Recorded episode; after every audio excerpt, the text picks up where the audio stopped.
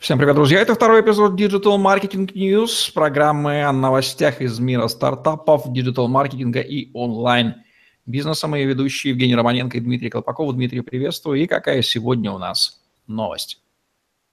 Евгений, приветствую. Сегодня у нас новость в том, что теперь для специалистов открылась новая возможность их развития карьеры. Это становиться коучером, учителем и наставником и передавать свои знания новым поколениям специалистов. Круто, но ведь так или иначе они им являются, это теперь вменяется в обязанность, да, или такой обозначившийся тренд на вот то, что надо этим становиться уже, такое требование появляется на рынке?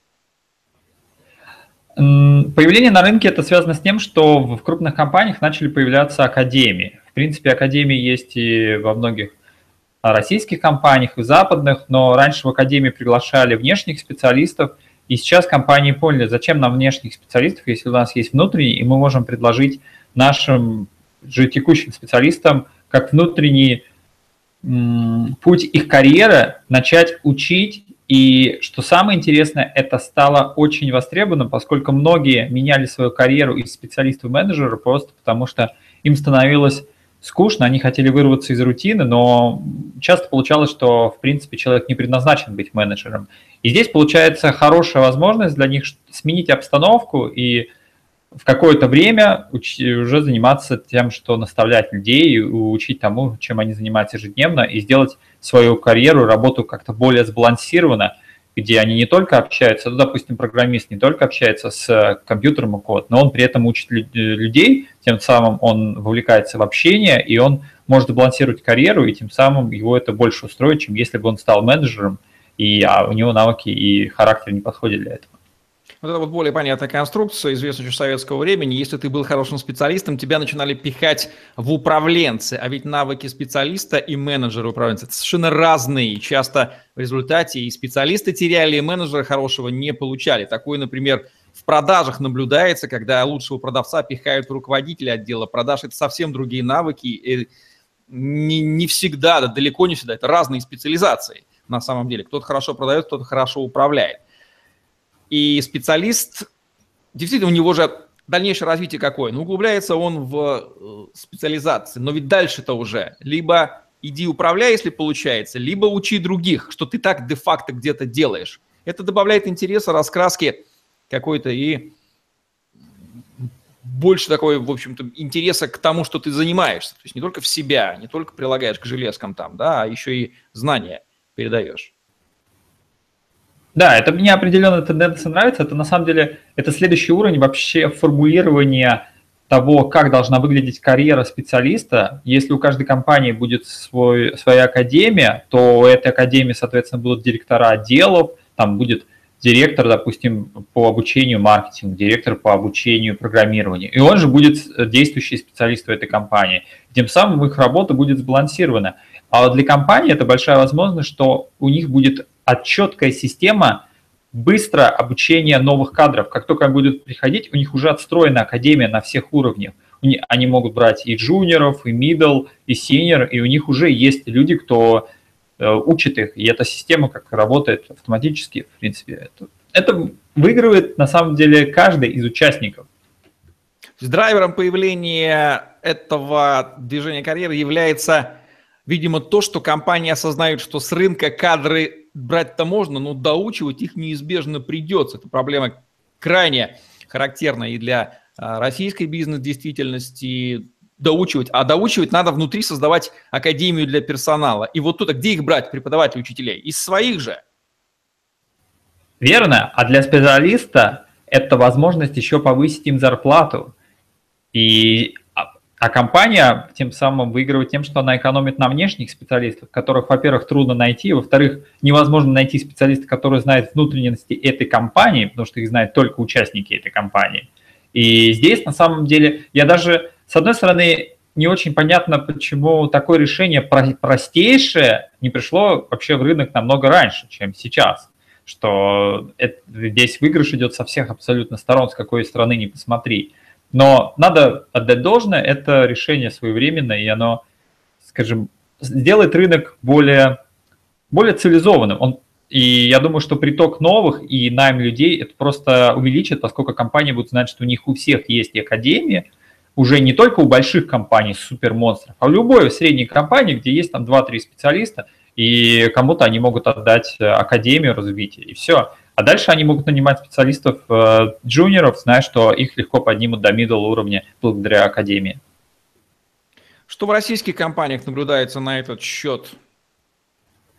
В российских компаниях эта тенденция есть, и она уже дав давно намечена, но она касается больших компаний, таких как NVIDIA, таких как Ильдорадо, любые крупные сетевые компании, у них есть система обучения младших специалистов, у них есть система обучения консиров, курьеров, есть специалистов по складу и так далее, так далее, но здесь есть маленький нюанс, они не идут дальше, то есть они не обучают людей middle и senior, то есть сильного и высшего звена, и в небольших стартапах, вот, например, взять Dodo Pizza, у них в академию вовлечено примерно половина компании, судя по их ресурсам, поскольку академия, кстати, очень полезна для франшизовых систем, потому что, получается, без академии, без учебного центра, как они будут обучать своих будущих партнеров, если у них нету людей, вовлеченных профессионально в эту деятельность? Соответственно, это, это отличное решение даже вот для франшизовой модели, которая сейчас очень активно продвигает в России Dodo Pizza. И у крупных банков, в том же мой любимый банк Тинькофф, а, у них тоже есть учебный центр по всем уровням, касается и программирования, дизайна и так далее, поскольку это тоже интересно и специалистам, и бизнесу, и, собственно, участникам всем. Просто, может быть, это пока не популярно, то есть об этом не говорят, это не, как стан, это не делается стандартом. Но чем больше будет вовлечено игроков в это, тем а, больше это будут перенимать. Ну, по крайней мере, два известных игрока уже всем показали, что учебный центр делать нужно, он делает бизнес более сильно. Теоретически ведь в этой академии могут преподавать все члены компании, и топ-менеджеры, и собственники. А почему нет? Им же есть чем поделиться. Это способствует командообразованию, взаимное обучение. По-моему, это здорово. По-моему, это очень здорово. И это вносит действительно такую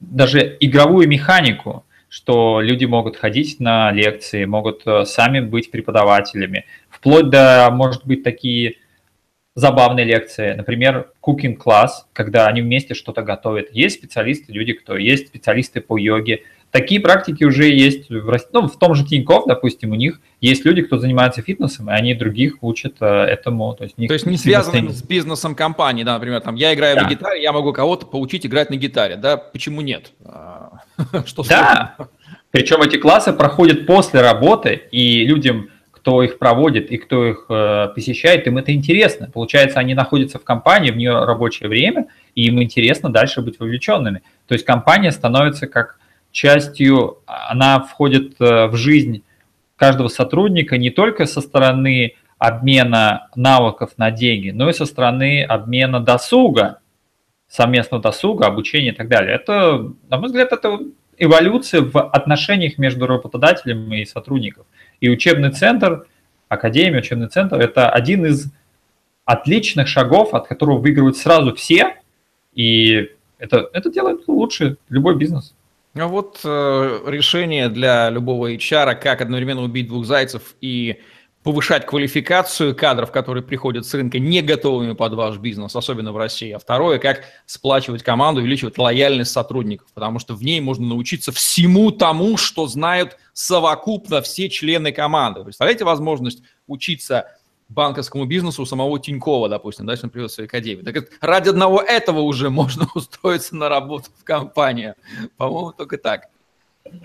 По-моему, это можно и декларировать в интервью, и на, в любых вакансиях, что у нас есть учебный центр, и у нас проходит там 6-8 лет. И этот учебный центр, скорее всего, по качеству образования может обходить некоторые университеты и становиться, по сути, конкурентом, особенно если это крупная компания, она вовлечена в индустрию очень сильно – и у нее специалисты лучше, то ее академия с этими специалистами может быть конкурировать со всеми обучающими центрами вообще в этой индустрии. И люди могут быть идти на работу уже не как э, на работу, они будут идти как в университет, а им еще будут доплачивать. И по сути их же на месте Академии, они начнут конкурировать на рынке образовательных услуг, потому что они дают практически ценное образование, применимое в этом конкретном бизнесе. То есть работодатели начинают сами себе обучать сотрудников, и вузы становятся нафиг не нужны по большому счету, да, ну или какую-то там первичную дают сокалку. Вот так вот компании сами трансформируют а, рынок образовательных услуг и убирают этих отживших э, монструозных неповоротливых черепах в виде никому не нужных